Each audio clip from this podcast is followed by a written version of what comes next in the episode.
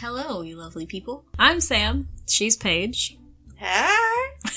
What's up? And with the power of dumbassery, we are M cubed, or M3, Murder, Mystery, and Mayhem. With our squirrely, chaotic energy, we love to do research on cases that make you laugh, cry, and of course, make you go full T Rex. You know, the level of uncomfortable that makes your arms retract and head attempt to be one with your shoulders. And obviously, the only vocalization is Rah! Find us on all the major podcast platforms Facebook, Instagram, and Twitter. Join us in our dumbassery every Thursday! Seriously, come join us.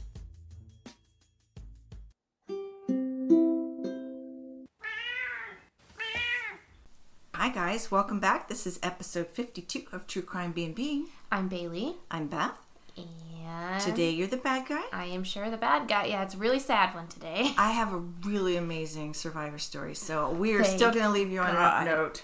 Okay, Thanks, Sky Kitty, for that. thanks, Sky Kitty. I will give a trigger warning because this does involve children. Okay. So for anybody, skip to mom's part. Maybe I'll put a timestamp when I'm editing so that we can. I'm going to tell you about Marianne Colby. Have you heard that name before? I don't know yet. Marianne Colby and her husband Robert Colby, both 27 years old at the time, moved to Cleveland, Ohio in 1952. Robert worked as a space engineer while Marianne was a stay at home housewife slash mom later on mm-hmm. and would take care of the house essentially. While her husband was at work, somehow Marianne met a single man named John Young who lived nearby. Sounds like down the street. He lived near them. And she just became obsessed with him. Uh-oh. And at first, it seemed like he just thought she was being friendly and he'd answer her calls or say hi to her at the grocery store, stuff like that. But then she started following and quite literally stalking the hell out of him. Yikes. And it was so obvious. Her husband, Robert Colby, knew this was going on and just was too scared to say anything to her about it because he didn't want to fight with her about it. That so, seems unhealthy. Yes. So as this became more and more obsessive, John decided he was not at all interested in Marianne and told her to back off himself multiple times. And then it came to a head when finally he decided to go on a date with another woman. Because, you know, Marianne is married. Why the fuck would he want to go out with her anyway? Yeah, and well, I mean, if he didn't want to be attached to somebody, that's why people have affairs with married people because they're looking for someone who's not trying to get a commitment out of them. That's true. But clearly, he's not that guy. Yes, and he told her multiple times he was not into it. So he went on a date with another woman, and Marianne followed him to the date, ended up ruining it, Oh and then they had to leave, and that didn't work out for John. Marianne, you're embarrassing everyone. Stop I know, it. and she's just humiliated for her. Oh my god. Finally, after that, John had had enough, and he contacted Robert Colby himself, and that conversation must have been so awkward. Just, hey man, your wife scares me. You need to tell her to leave me alone. I don't want to sleep with her. I'm not into it. And Robert's like, yeah, she scares me too. yeah, uh, tell me about it, man. I live with her. Oh man. Mr. Colby, like I said, he was already aware of this, but he did have the uncomfortable conversation with his wife, and they came to a conclusion that, okay, yes, I've been acting wrongly, and now I realize if he's coming to you about this, he really does not want to be with me, and they kind of just stopped communication with John altogether. Okay. So the Colbys moved on, whatever, stopped talking to John after that. Six years later, in 1958, the Colbys and John Young were reunited when John, who by now had married his own wife, Nancy, and they had a son named John Cremer Young. They move into a new house on Warrington Road in Shaker Heights, Cleveland. And unfortunately, after he bought the house, moved in, they'd been there for a couple days, he realized the Colbys lived two doors down now. Oh no. I know. Can you imagine his reaction? Just like, oh, fucking goddamn it. Oh my. but he explained the situation to his wife Nancy, who he hadn't known at the time that all the stalking had gone on, and just kind of said, "Be wary of those people. Just so you know, it's it was a long time ago, but they're weird." Don't be friendly with them. yeah. Unfortunately, as I mentioned. The Youngs now had a young son, and the Colbys had a young son, and those kids didn't know all the drama between their parents and became oh. neighborhood best friends. Oh jeez. And so they were kind of forced to interact with each other despite all the background of everything. As the boys grew older, Nancy Young started noticing she didn't really like the Colby's son. His name was Dane. Okay. She didn't like Dane because Dane was kind of aggressive and she said he was a bully and showing her son, Cremer, all of these different things that she didn't like. He was copying the weird, aggressive things that their son was doing and bringing it home. And things that he was probably learning from his weird mother. Exactly. So, and that's another thing is that Nancy ended up telling them they shouldn't be friends anymore after she witnessed Marianne hitting her kids multiple times as a punishment. And even after explaining, hey, I'd like it if you didn't do that to my child, Marianne continued to do it. Oh, she was hitting Nancy's the other kid. kid? Yeah. So Nancy's like, okay, you've stalked my husband. Now we have to live next door to each other. You're not going to be bringing this into my family now and hurting my children when I told you not to do that. So it just kept getting worse and worse and worse, the relationship between these two families. Oh, wow. In 1964, the tension started to bubble up once again after Nancy Young had left the Colbys out of her Christmas party. I can't For- imagine why she would want and I them at her said Christmas fair party. enough. Seriously. Why I- would they even think they were going to be ex- invited to her Christmas party? no.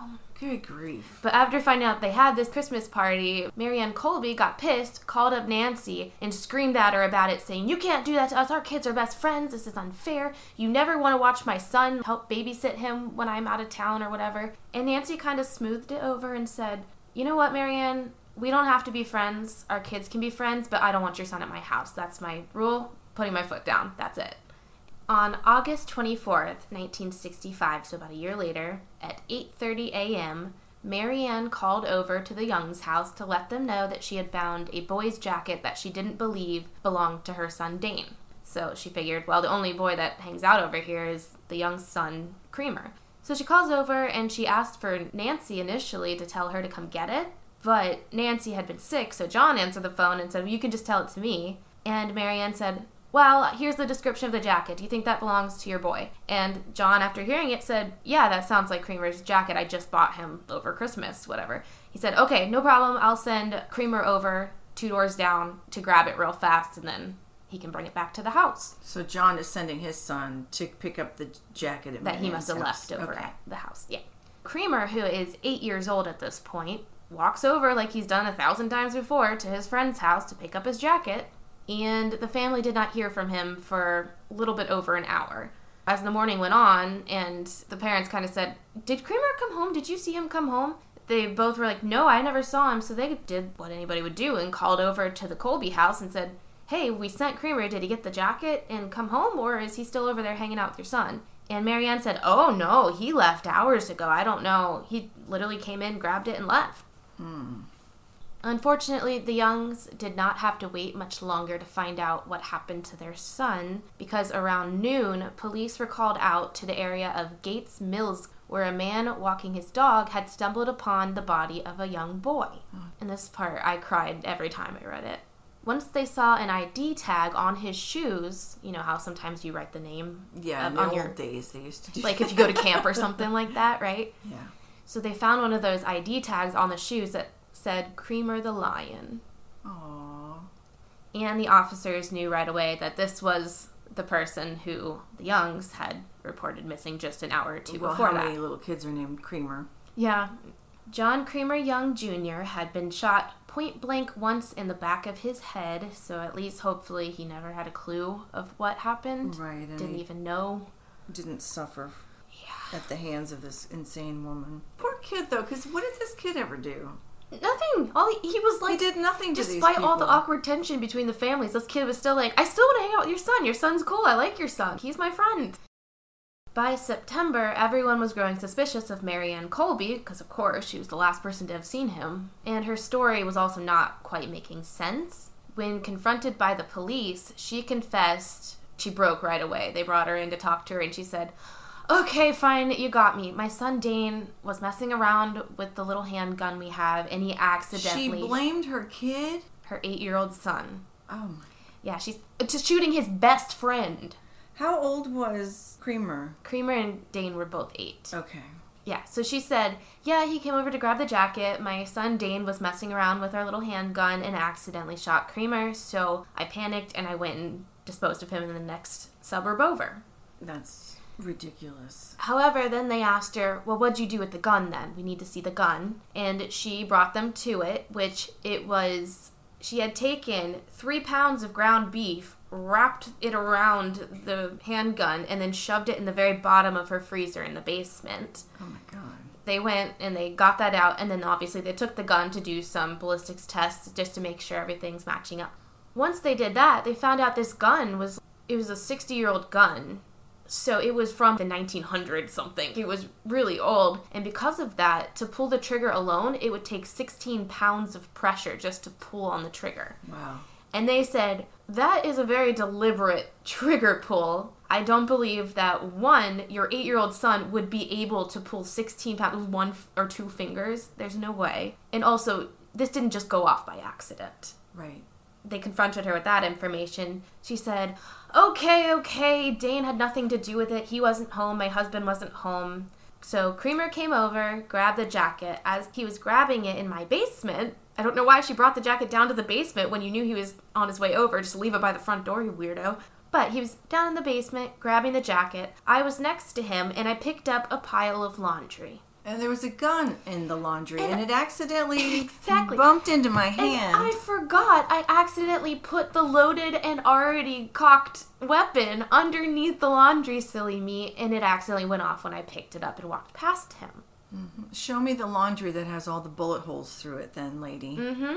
Also, it didn't explain because they had his body. How did she think that they weren't going to be like, this doesn't seem like something that went through multiple things or bounced around a room or like, he had gunpowder burns on the back of his head. So it was within two inches of his skin when that shot went off. Wow.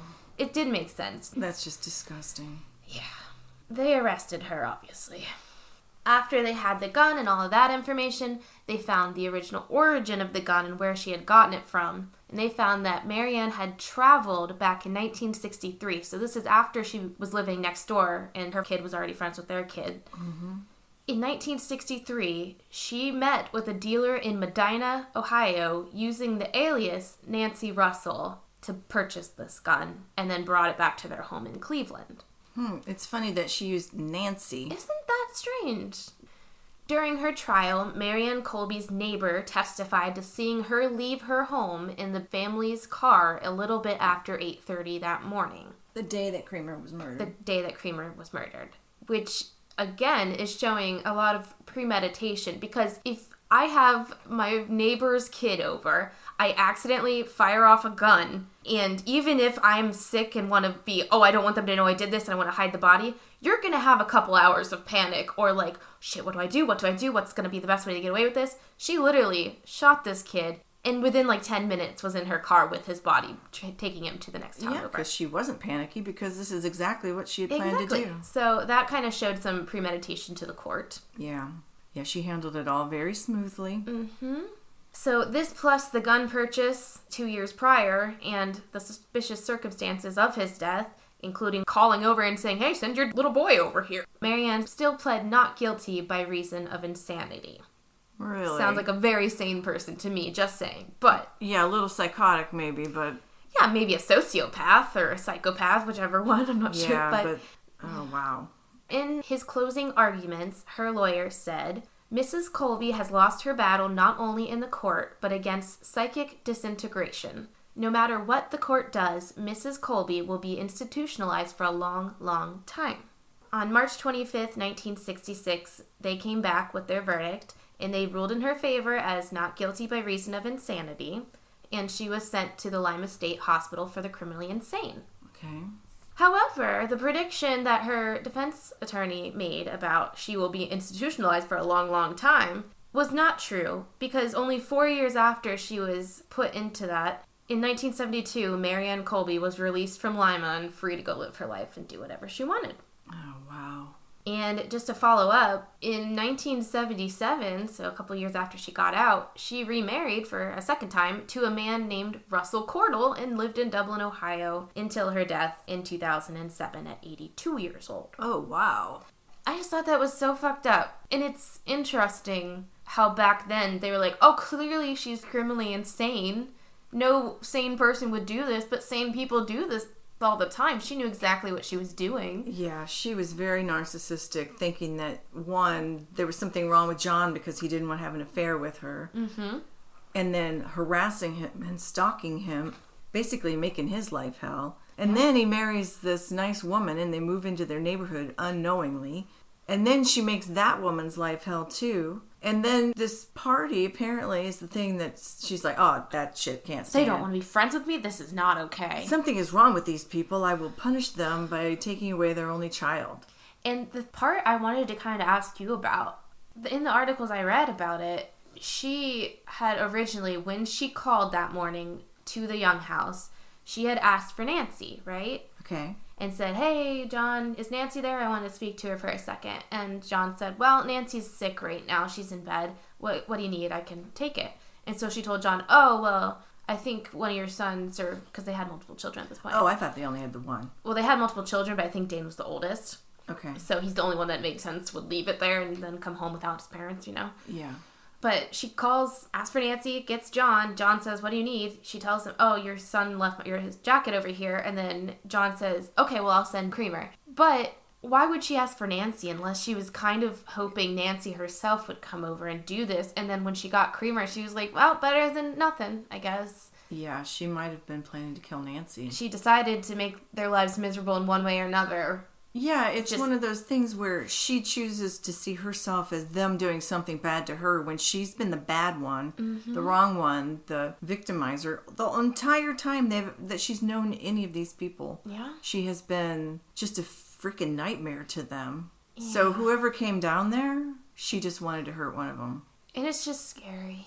It's scary. It's in the fact that she, I wanted to say served four years, but she didn't even serve four years. She was in a state hospital, which, given in the late 60s, was probably not a super pleasant experience. But, She was probably just medicated the whole time. She probably didn't even remember being in there when she got out. yeah.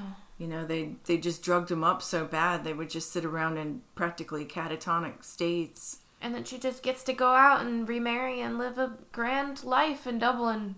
Which, if you're not from Central Ohio area, Dublin's a pretty nice neighborhood. Well, Shaker Heights and Gates Mills are also very be a very nice. upscale neighborhood. yeah, they're very upscale neighborhoods in the Cleveland area, and then Dublin is pretty much one of the top two or three areas in the Columbus, Ohio mm-hmm. area. I mean, she had it good. She had a husband who was so devoted to her at this point. And she was put up with so much of her shit. going behind his back to this other man. Try, like in there was one point where they had all attended a dinner party together, and she made sexual advances at the dinner table with her husband right there and Nancy right there. And her husband was still like, "Oh, that was embarrassing. Please stop doing that. That's like." Like this man was so devoted to you. He's a space engineer. You know he makes good money. Smart. You've got a child with him. You have everything anybody could ever want.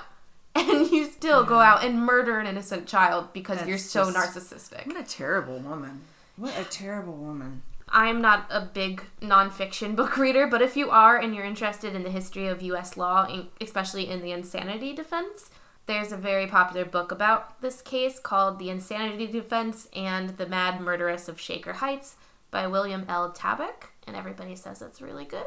Okay. So check it out if you want to. I know a lot of people in true crime like to read that kind of stuff. So Oh yeah, a lot of people devour books like that. I just can't stay focused on one case for long enough, you know. Do you know how long ago that book was written? Was it a modern book or was it from that time period? It was from, I believe, 1996. Okay, so pretty relatively recent. modern. Mm-hmm. Okay. Well, this survivor has been covered many times. She is a public speaker. She's been on TV. She's guested on podcasts. There are all kinds of newspaper and online articles about her. You very likely may have heard of her before. Mm-hmm. I'm going to tell you today about the survivor story of Patricia Wenskunas. Patricia, you will find, is one of the most badass survivors we've talked about. Okay. She came from a traumatic background. She was abused as a child by an uncle at the age of eight. She was abused again by two people she thought were her friends at age 15. She was sexually assaulted on a date at age 20, all of which left compounding emotional scars. You know, just mm-hmm. one scar on mm-hmm. top of another, on top of another. And like many abused individuals, she grew up to become involved with another abusive person. Her relationship with a violent man led to him beating her son Nathaniel with paint mixing sticks, and seeing that, she eventually escaped that man because she wasn't able to save herself. But when she mm-hmm. saw her son was in danger, Yeah. she got them out so that she could save her son. I feel like you see that a lot with survivors of childhood trauma where it's like they accept that behavior towards them because it feels like home and comfortable. Yeah, they don't believe they deserve any better. But then they see that with somebody who's innocent and has never experienced this before, and it's like, absolutely not. You're not going to do this. So they continue on That's right. generational Ex- trauma. that's exactly right. So good for her. She eventually escaped that violent man, and she was living her life as a single mother, running her own catering business, and just loving her son with all of her might. Mm-hmm. So now she's about 32 years old. And again, these emotional traumas are often the nightmare fuel that causes women and sometimes men to wrestle with body issues and eating disorders. That's where that kind of stuff often starts. Mm-hmm. She had very low self esteem and did not feel worthy as a woman or as a mother. She had struggled with eating disorders throughout her life, pretty much since she was a child and she was abused in those situations. Her doctor was giving her warnings that her health was in jeopardy if she couldn't get the eating disorders under control because they can be really hard on your body and they can cause death. Mm-hmm. Over time, they can just weaken your system and cause organ failure. So she was going to try and do what she could to stop the damage as much as possible. Mm-hmm. She wanted to be around for when her son grew up, when he graduated, when he got married. She wanted to get her health and emotions back on track so she could live a full and satisfying life and be there for her son. In an attempt to find someone that could help her to feel better about herself and help her finally conquer her eating disorders, she sought help at a local gym. Patricia reached out to a gym called 24 Hour Fitness and confided what her issues were and what she was hoping to achieve. The manager there assessed her situation and connected her to the person that they thought was the perfect match for Patricia's needs. Okay. Jeffrey Calavos was a 27 year old trainer with a wife and a two year old daughter. On the first day they met, he told her that he was a registered nurse. He had a lot of experience treating people with body dysmorphia and eating disorders. He seemed like exactly what she needed, so mm. they began working together at the gym. And I can't speak to exactly how Patricia and Jeff related to one another on a day to day basis, but even when the interaction doesn't involve these intensive things like eating disorders, the relationship between a personal trainer and their client is fairly intimate. The- Not in a sexual way, but the trainer is constantly assessing you, looking at you, touching you, directing you, telling you what you're doing right, what you're doing wrong, what you should try next, encouraging and coaching, and in some ways, they're getting into your head. Well, it's kind of like intimate, like you said, not sexually, but in the same way your therapist would be Yes. intimate with you. They know things about you you don't normally just put out on the surface. And in her case, I think that he was functioning partly as her therapist mm-hmm. because she had to be so deeply intimate with what was in her past. Things that she wouldn't have told anybody else, like you just said. Mm-hmm. So these personal trainers have to understand what motivates you so they can get the best possible result out of your time together. Mm-hmm. Patricia had been working with Jeffrey for nine and a half months. She was finally feeling comfortable with him. She was trusting him. He was telling her what to eat, what to drink, when to exercise, what workouts to do. Jeffrey made it clear that she needed to trust him because he was the expert. I mean, he was a registered nurse. He, he- she was supposed to trust him. Yeah. Patricia was thinking of him as a friend, a little brother, because he was 27, she was 32. She thought he knew what she needed. They also worked out at the gym, never at her home. In fact, he told her it wasn't good for her to work out at home and that she should sell her treadmill. On April 4th, 2002, Jeffrey wanted to come over to her home and look at the treadmill that he had convinced her that she should sell so that he could tell her how much it was worth because he's an expert on fitness equipment. Mm-hmm. So she let him into the house. Her son wasn't home. Knowing that Patricia still had body issues despite her general fitness, Jeffrey mentioned that he had a weight loss supplement that he wanted her to try. It was something new. He thought it was going to be great for her. He told her it would help her to lose eight pounds in the first week. He had brought it along with him. He laid a pill out on her counter. It wasn't uncommon for personal trainers to offer supplements to their clients, and because they had worked together for the better part of a year, Patricia accepted it. She had no reason not to trust him. She took the pill along with a chocolatey drink that had a bluish froth to it. She hesitated for a second before taking this, but she hesitated for a second and then pushed down her reluctance and went ahead and took the pill and drank the shake. Well, And to be fair, even if it's a supplement that's not FDA approved, he is a nurse. He probably read the directions on the back or the ingredients, and also fitness people. My dad's a fitness guy. My brother's a fitness guy. Do you know how many weird, frothy, gross drinks they've made me try in my time? Yes. That's completely normal. I feel like, Exactly. the She had- situation. She had a little bit of hesitation just because this wasn't their normal situation. They were Mm-hmm. normally at the gym. But she thought, I have no reason not to take his word for it. He's trying to help me, is what she thought. Yeah, she has no reason not to. But very quickly afterward, she blacked out. Oh. She had 30 minutes of total blackout, and she has no idea what happened to her during that time. When Patricia began to regain consciousness, she woke up two times. The first time, she was wrapped tightly in a blanket like a burrito, and she couldn't move. Oh, that's a nightmare fuel. Jeffrey was there and told her she must have had a bad reaction to the supplement and that he needed to leave, but he would come back later and check on her. She blacked out again. The second time she awoke, she could hardly breathe and realized she had plastic wrap and a towel wrapped around her face and her mouth. Ugh. She could hear water running in the bathtub. She felt like she was under anesthesia. She tried to get up, but realized that Jeffrey was sitting on her wearing underwear. She was naked. He screamed at her to stop fighting. Jeffrey viciously beat her. He headbutted her. He screamed at her that he was going to kill her. And then he added that after he killed her, he was going to kill her son Nathaniel too. Hmm. This reminds me of a story we did a, a month or two ago about a woman who came back from that, and that was the motivation she needed. Because her daughter was in the bathroom upstairs, right? That's right. I remember that. That's right. Nathaniel wasn't home, but eventually the 12 year old who was out with his friends playing games at GameWorks, he was going to come back. And if Patricia had been killed by then, it would be easy for Jeffrey to victimize Nathaniel too. Mm-hmm. And that was when Patricia found the strength to change her impossible circumstances. With this motivation, she found the strength to get the plastic wrap and the towel off of her face so she could breathe and start to fight her way off of the bed.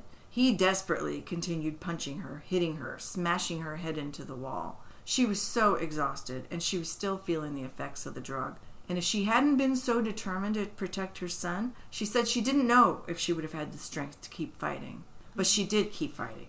She managed to get herself partway down the stairs because her bedroom was on the second floor. Mm-hmm. But because she was drugged and groggy and not moving very well, he caught her and he pushed her back up the stairs into the loft. Patricia knew that if she wasn't able to get out of the loft, he was going to kill her. There was no way she was going to prevent that unless she got away. So she managed to drag herself to the railing of the loft and threw her leg over it. She kept working at it until she could push her whole body over the railing, fighting and fighting and fighting. Her fingernails left scratch marks down the wall as she fell 12 feet to the front room on the first floor below. Patricia then got up, ran, still groggy. Now she's probably injured from this fall. Out the door, naked, running down the street, yelling, banging on every door, until she finally reached a door that opened. The neighbor took her in and they called 911. The neighbor left and actually went to GameWorks where Nathaniel was playing with friends. Wanted to make sure that, because Jeffrey knew where Nathaniel was, Oh.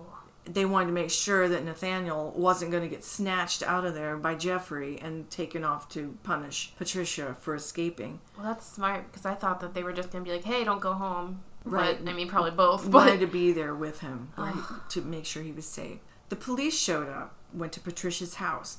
The clothes that Patricia had been stripped out of while unconscious were just neatly folded in a pile.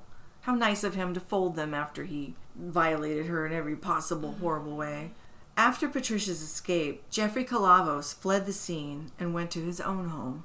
He began frantically leaving voicemails on Patricia's line, and I heard the voicemails. I listened to them. There were two of them, and there's a total of about, I don't know, maybe 10 minutes total of voicemails. If you've ever heard the recordings of the Weepy Voice Killer, oh, I've done it again, please stop me. You remember that guy? yeah. It sounded very much like that. Oh, what did I do? Someone's going to hurt my daughter. I just needed the money. I'm so sorry, Patricia. I'm so sorry. And then he's talking about how he only did it to help his daughter. He needs to save his daughter, yada, yada, yada. Totally freaking out, making up a story about somebody having his daughter and that he needed money to get his daughter back. I don't know how any of this has to do with him getting money. how was he going to get money out of killing Patricia? I don't It know. Sounds like maybe that's why he went over there to buy the treadmill or steal the treadmill, God knows what.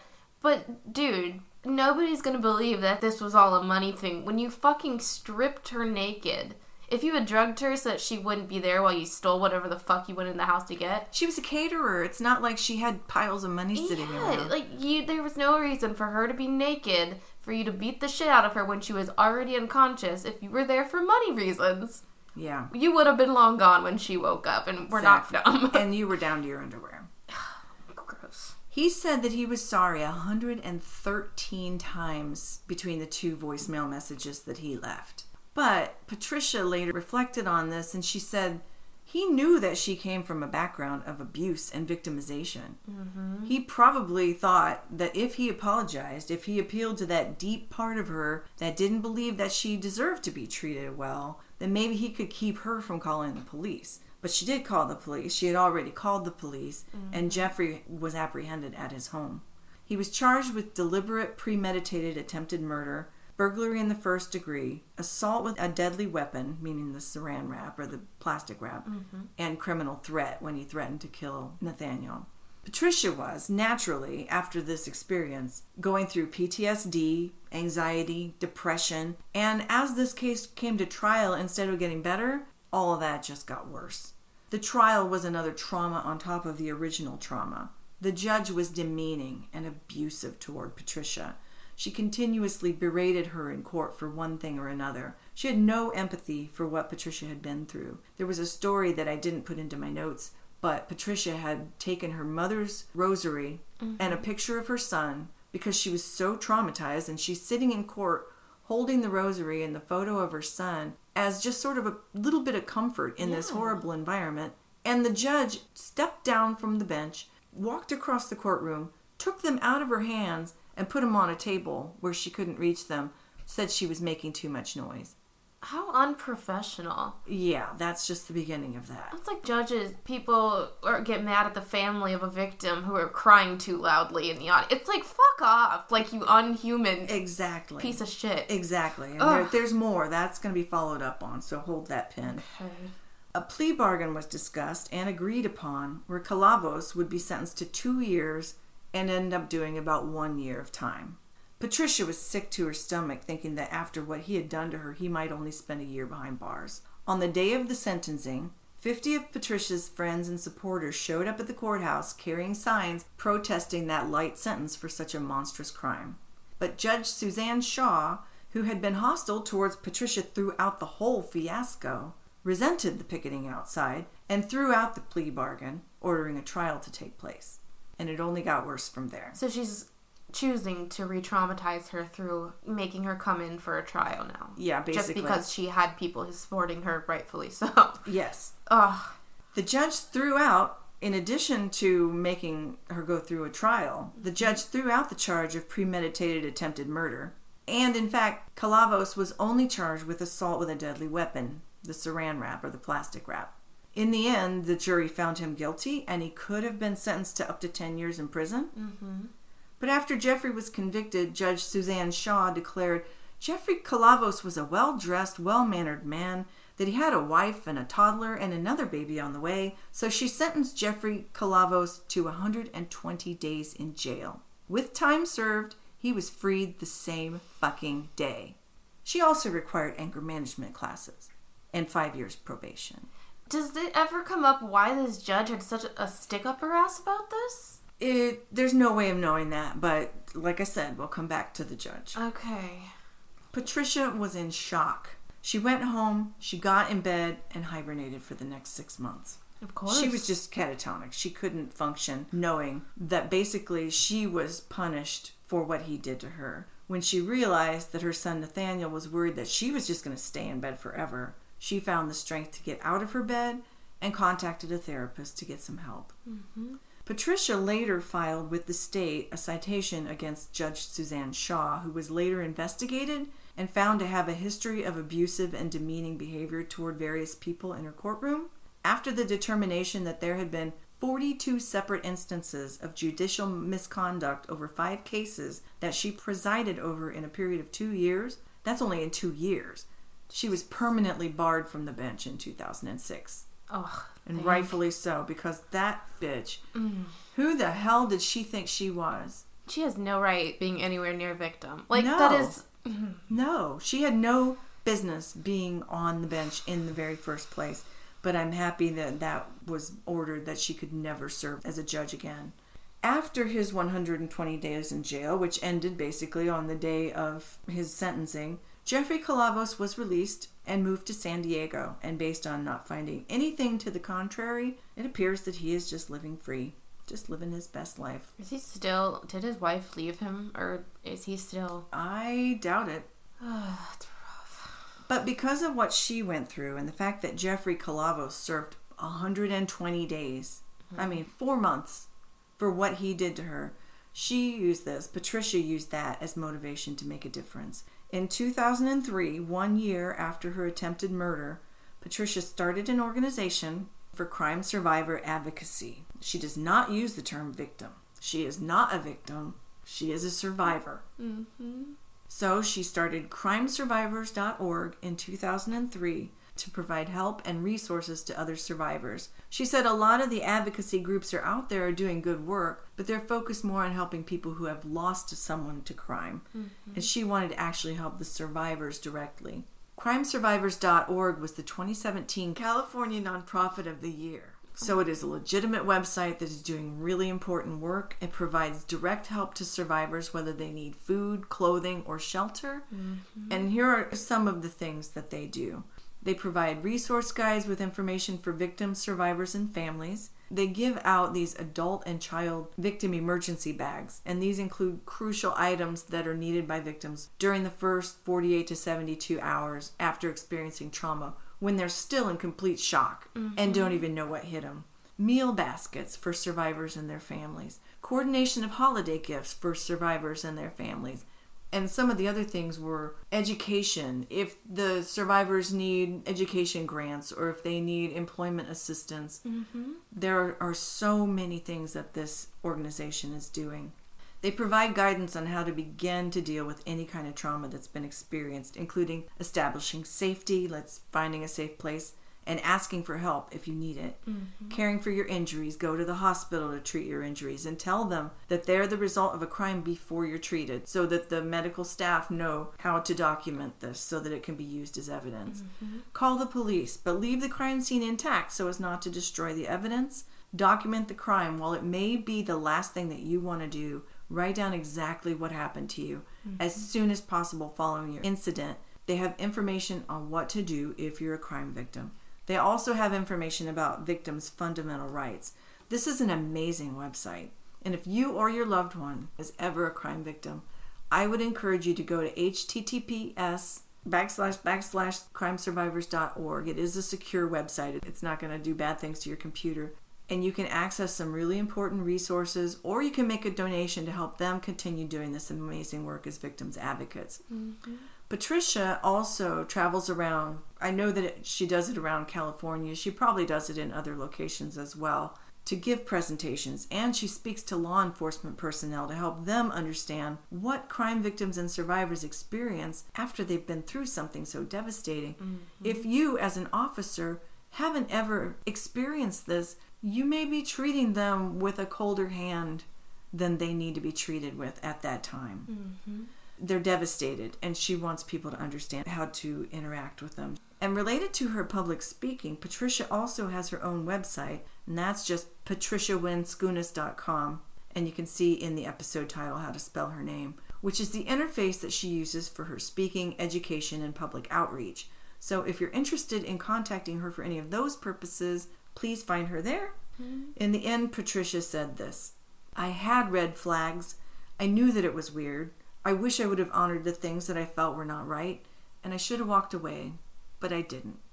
And you can't beat yourself up because you didn't walk away, because she had every reason to think that this was safe. She had no reason to think he wasn't safe. But if she had trusted her gut and said, ah, I'm not feeling right, I don't want to take that right now.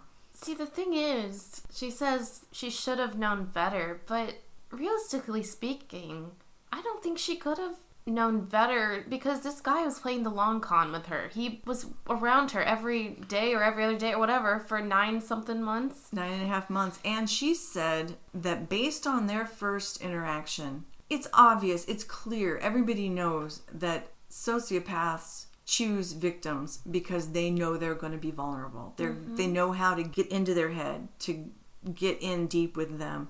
She says she picked him because of his medical knowledge and because of his training ability. Mm-hmm. He picked her because of her vulnerabilities, and she thinks he chose her as his as his next victim the day they met. He knew that day that he wanted to try and kill her and that he was going to do this to her. Mm-hmm. So yeah, he was playing the long con. It's another one of those cases where these people go into the field where they're it's going to be easier for them to find a victim because they're dealing with people who are insecure, who are Yeah. coming from a trauma past. That's so messed up. Why are people like this? But I mean, the chances are he's still doing it. I mean, The yeah. chances are he's still doing this for a living. He basically got a slap on the wrist, if you can even call it that. I feel like I've had worse punishments than 120 days in jail, and I've done nothing even close to what he's done. It's I'm just- pretty sure you've never been to jail. I've never been to jail, but I've been grounded for longer than that. Jesus Christ. You're still grounded. I'm still grounded. So- it's just, that's But she's. She's a badass, and the good that she is doing in the world. She Mm-hmm. said that when she woke up the second time and the plastic was wrapped over her face and she couldn't breathe, she said she made a deal with her creator that if she got another breath, if she survived this, she would live the rest of her life for community rather than herself. Mm-hmm. And that's what she did. She made good on her word. So I can't say enough amazing things about her. Little Nathaniel, he gets to grow up with such a strong mommy. Yeah. But it was partly because of him noticing how broken she was. Mm-hmm. If he hadn't said that and she overheard it, who knows how long she would have stayed in that bed. Yeah, I feel like these people really underestimate the power of bringing your child into something. Because clearly, you see those moms that lift up minivans, you see these moms who break out of these. She jumped off of essentially a balcony Yeah. because he's brought up her son. Well, while fl- under anesthesia. Like, The floor to floor height was probably 12 feet. She also jumped over the railing, which is another three feet. Mhm. So, Mm. yeah. So the fact that she got up without a broken neck or a broken ankle or whatever and ran down the street naked to save herself and her son, I just. And then all the good she's doing in the world. I just can't say enough. yeah, that's that's incredible. So that is the end of episode 52.